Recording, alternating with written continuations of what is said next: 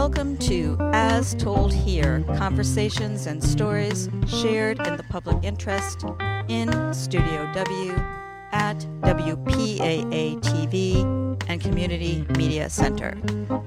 As Told Here brings community media to where you are. Welcome to Artisan Stories. I'm Jill Roberts, and I'm here today with, Nicholas Imbriglio from Passionately Pasta. And we're going to talk about pasta today. Yes, we are. tell me, tell me how you got into pasta. It's uh it's a little bit of a journey. It's uh I'll give you the uh the non Lord of the Rings version of it. You know, years ago I was a, I was a chef cooking in the kitchen. It can be very tense and very very very fast paced. Um and one day a friend of mine asked me to make the ravioli for the dinner service. I realized that when you start doing something that requires your focus, it allowed me to really kind of slow down and start, you know, regaining control of like your breathing and, and very zen. And for me, it was one of those moments in life that this is something I could do every day of my life and walk away happy. Wow. So, And that um, all came from a ravioli. it all came from my friend saying, I don't want to make pasta, you make the pasta. And at that time, I was always up for a challenge. I was one of the sous chefs, and I did a lot of like the butchering and and the processing. I was also an assistant pastry chef at the time, and then he was threw this one on my shoulders, and I said, "What's one more challenge in a busy, fast-paced kitchen?" And lo and behold, it was just one of those moments where I was like, "Wow, this is a little. This feels different Right. and uh, and very purposeful." But I also know from your website, your grandmother. Do you talk about your grandmother I having do. somewhat of an, I at least with the food aspect I do, and that goes even further back than when I was actually cooking. I come from an Italian family, so we always had the big parties and 20, 30 people at a party. I think that's a big reason why chefs do what they do as well, is because it brings them back to that moment in life where things are um, wholesome, everything's there, everything's good, everything that really does come from food brings a sense of happiness.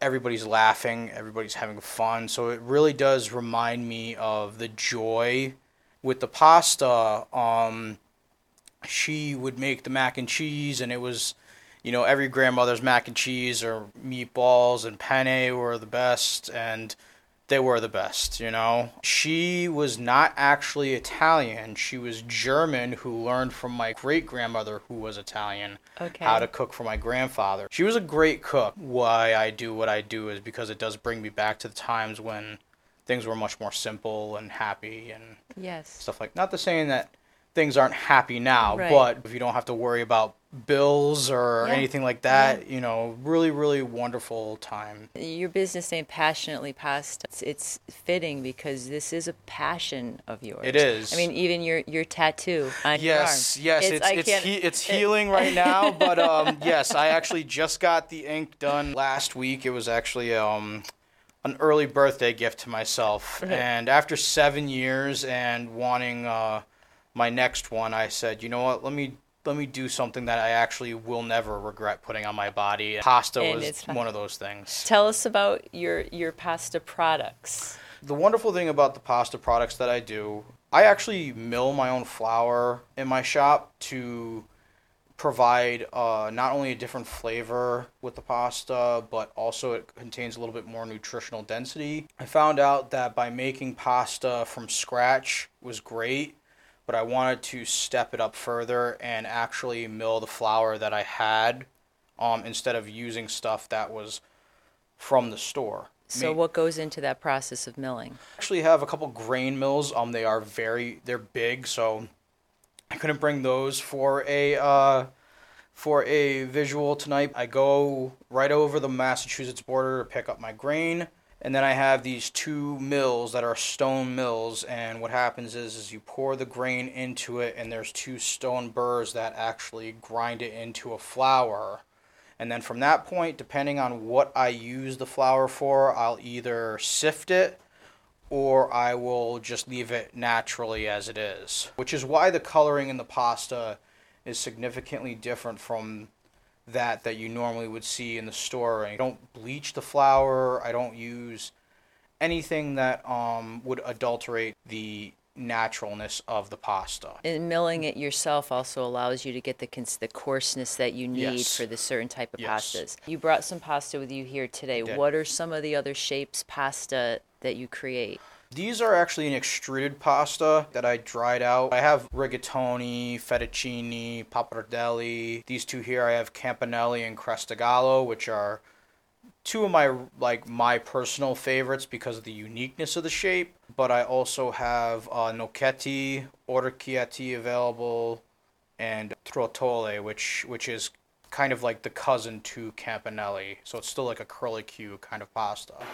Um, those are my extruded types. I also do, you know, make lasagnas. Uh, I make cheese stuffed shells. My favorite handmade pastas are usually the raviolis that I do. They require a little bit more attention to detail, where it kind of does bring me back into the sense of when I first was in the restaurant making something to be more hands on allows me to focus more, allows me to put more energy into it. I want it to be authentic enough that when people taste it, they taste it as if they were going to grandma's or if they were eating at a really nice restaurant. Is That I wanted to show that pasta didn't have to be something that was kind of like an okay standard. I wanted it to be the standout. This pasta that you brought here today is dried. Is all your all of your pasta it's dried.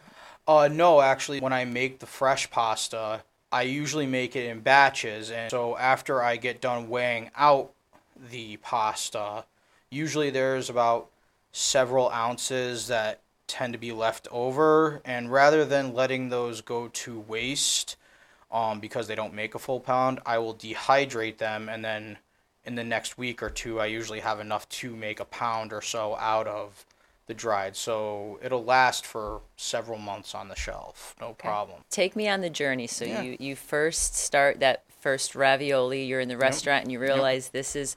Take me on the journey after that because you have a you have a brick and brick and mortar I store. do, I do. So just take me on up. that journey. How you got from there to I was making pasta and still working in restaurants. I would be working 12 to 13 hour shifts. One night I would come home, make a ravioli dough, vacuum seal it, go to sleep, wake up the next day, go into work, come back for my 13 hour shift, roll out a ravioli.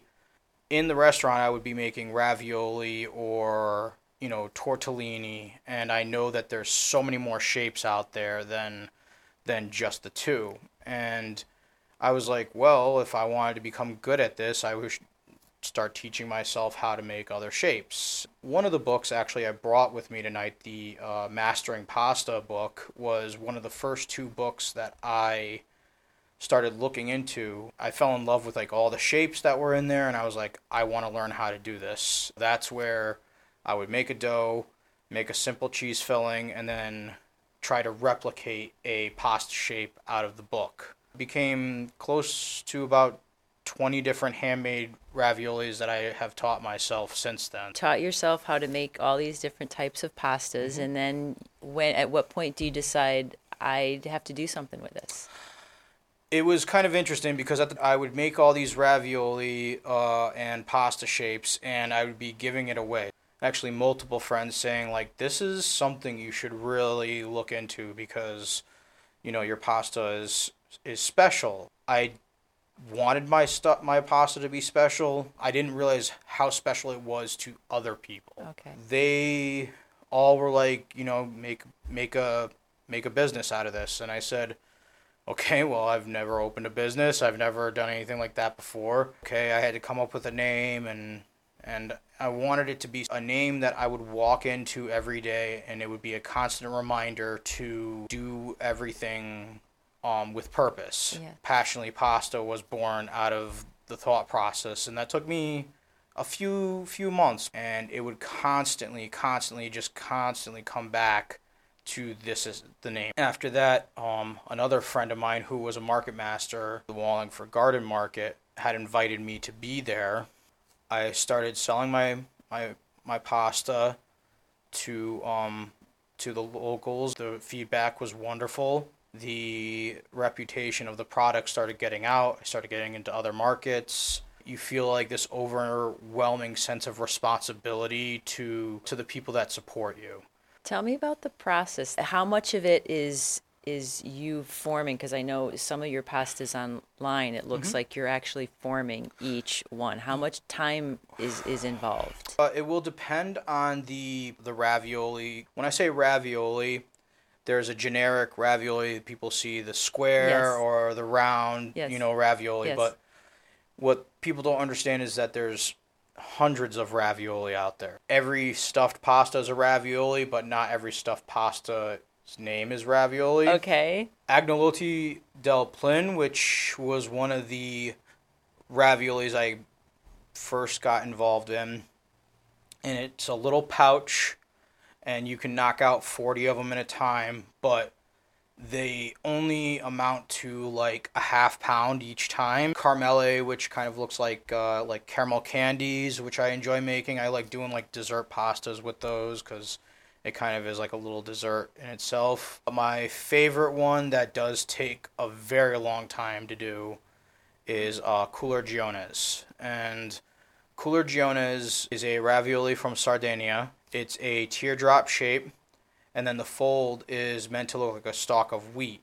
And not only is it my favorite shape to make, but it was the most difficult shape for me to learn for years. I saw that on your website and I couldn't tell if it was folds or if it was you taking something to make the, the no, wheat no, design. no. That's in each individual pinch that makes it. Wow. So each one can take upwards of about 15 to 20 seconds. What kind of dish would you use that in? They are traditionally used with um, like a pecorino and mint and potato. So very, very um, pierogi almost inspired. I've also learned that there were foods in my life that I enjoyed. So one of the more recent ones that I did was based off of like a fully baked potato. So it had like bacon, chives, sour cream, potato, and uh, house made roasted garlic in it. And it was delicious. It's a pasta that definitely commands the respect of being the forefront of the dish. Since I mill my own flour and the fold in it is meant to look like a stalk of wheat, I didn't just have to make this, I needed to become good at making it because I wanted to show and pay homage to the wheat that was was used. That's great. In addition to the wheat, Mm-hmm. what are, are the other base ingredients of your different pastas the same? I know you talk about the coarseness of the flour it might be different, but is the base ingredient always the same? They are very similar. There's ones that are just flour and water, uh, flour, water, and olive oil, um, egg yolk, egg doughs. They are dependent on what you're trying to get out of the the dough itself. So if you want something that's like a little bit more rich and has a little bit more um, flavor, an egg dough is usually what you look to use. But if you want something with a little bit more stretch and pull, uh, with a little bit of olive oil, kind of gives it that little extra pull when without ripping the ravioli on you. Okay. okay. Now the reason why I'm pouring it in slowly is because it's allowing the flour to hydrate properly.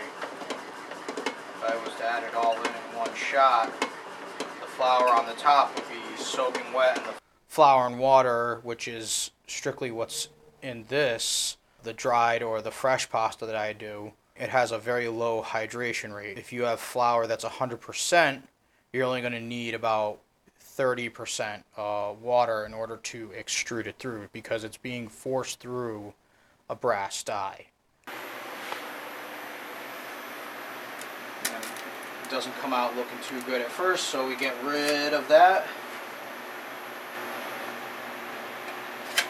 Whereas a ravioli dough would require a little bit higher hydration rate. In order to form a dough, you would need to use about 50%. 10 to 15% really does make a massive difference. And I would imagine too that this time of year and the humidity Mm-hmm. are you're having to really feel and read the dough. Constantly, I'm always feeling the dough, especially with the extruded pastas. Even if there's just a couple ounces too much water involved, it'll screw up the entire dough. You can make adjustments to fix it. It's better to kind of feel it before the machine starts kicking in. Okay. Otherwise, you're for uh, uh, an exciting trip for the next 20 minutes trying to push the dough through. A lot of it is years of practice. If it feels a little bit wet, but you know that it's not 100% needed, you kind of will allow the dough to do it work its way out and then in a few minutes if it still feels a little bit wet then you can add flour you can definitely play with the dough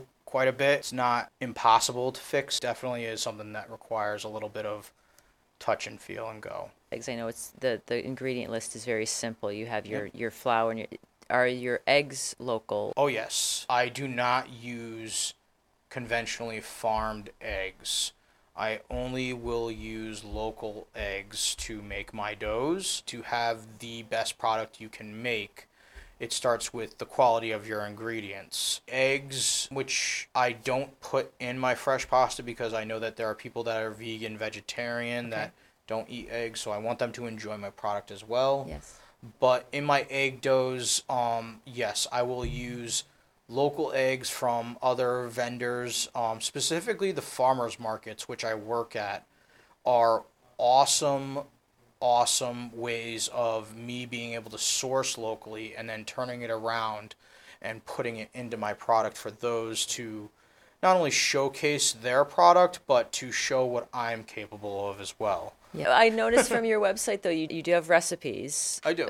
There's different pastas that you would use for different sauces and different meals. Any recipe you can get online is more than suitable. I just figured if you're already on the website and say, okay, this is a basic tomato sauce that I enjoy making, so this is what I'll put up there.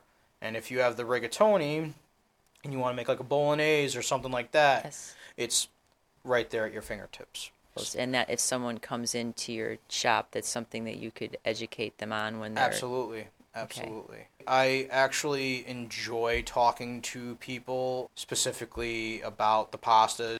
Being able to not necessarily coach people in what sauces would be complementary to the pasta they're purchasing, you know, allow them to walk away feeling like a, a home chef that just fed their family and and made them all happy. And it's starting with pasta that's all ingredients that's locally sourced Yep. with hands and your energy that's very passionate about it. It's a, it's a great product. You have a brick and mortar store in Wallingford. Yep.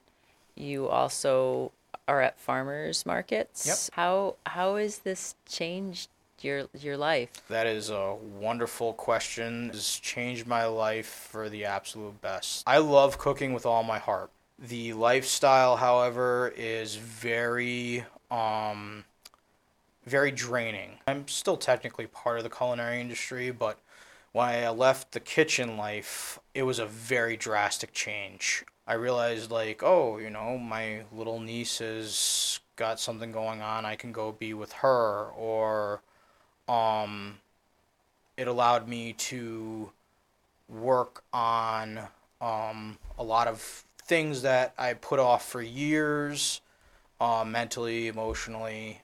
This business that I started not only changed my life, but it also helped me uh, grow as a human being. It sounds weird, but I became more human than when I was in the, the rinse and repeat process of going in and working, you know, five, six days a week for multiple hours and making someone else profit. And it was getting to be soulless for me. And when I came across pasta and I started doing it for myself, um, I was able to start fixing, not living someone else's dream and not live my own.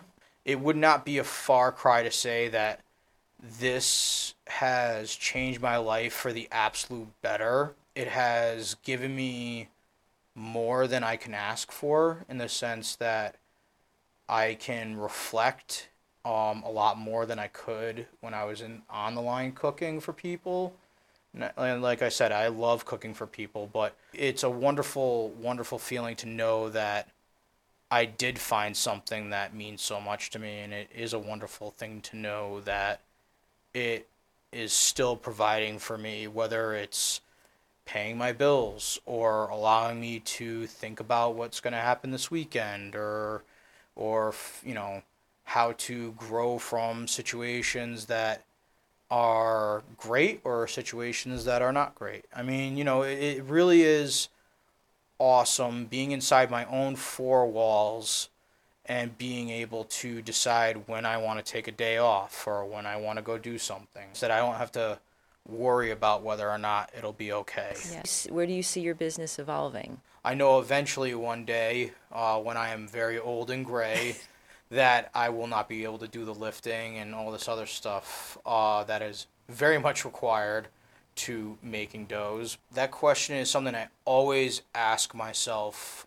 I don't think I ever want to get past like a 3,000 square foot facility. Do I want to take over the country and the world with pasta? Not not necessarily. I think, you know, we can uh, we can definitely leave some room for other people to grow as well. I believe in sharing is caring, being comfortable enough to help at least just pay my bills and allow my family to go on vacation more than uh, once every seven years is is something I I aim to do. You know, I don't I don't have too big of demands. You know. Yeah. You went from a chaotic kitchen Yes. when you worked to being able to, even though you're busy and you're working, Very much it's so. it's on your own time. And and I I imagine too that when you're in your space and you're in your four walls and you're creating the pasta, it's a very zenful experience. You're working with your hands. You're creating, It is.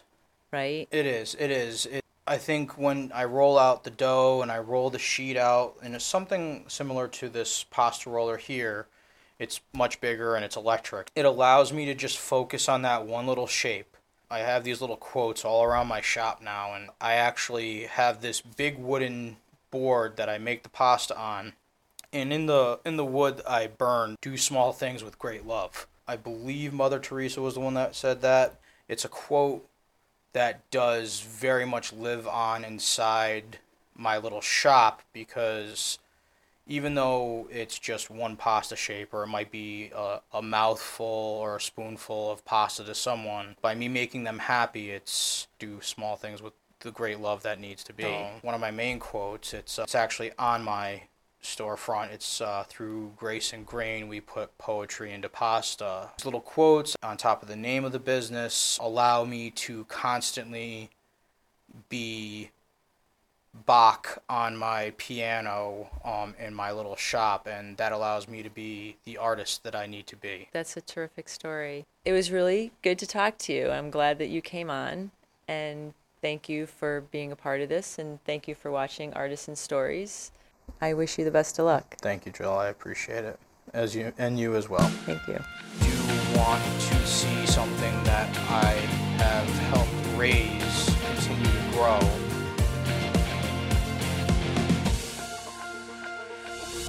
Tell me about your relationship with Healthy PlanEat. So I host a pickup through my shop. Healthy PlanEat people can go and order online, and then there would be a centralized location where they could pick up, She's connecting the farmers Yes. to, to the artisans. connecting it to the people as well. When COVID shut things down quite a bit, she created something where essentially is connecting farmers and local artisans with one another as well as promoting the importance of the local economy. Right. I fully, fully support it 100%. Healthy PlanEat.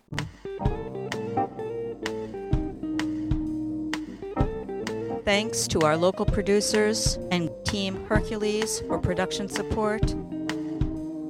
As told here, conversations and stories shared in the public interest in Studio W at WPAA TV and Community Media Center.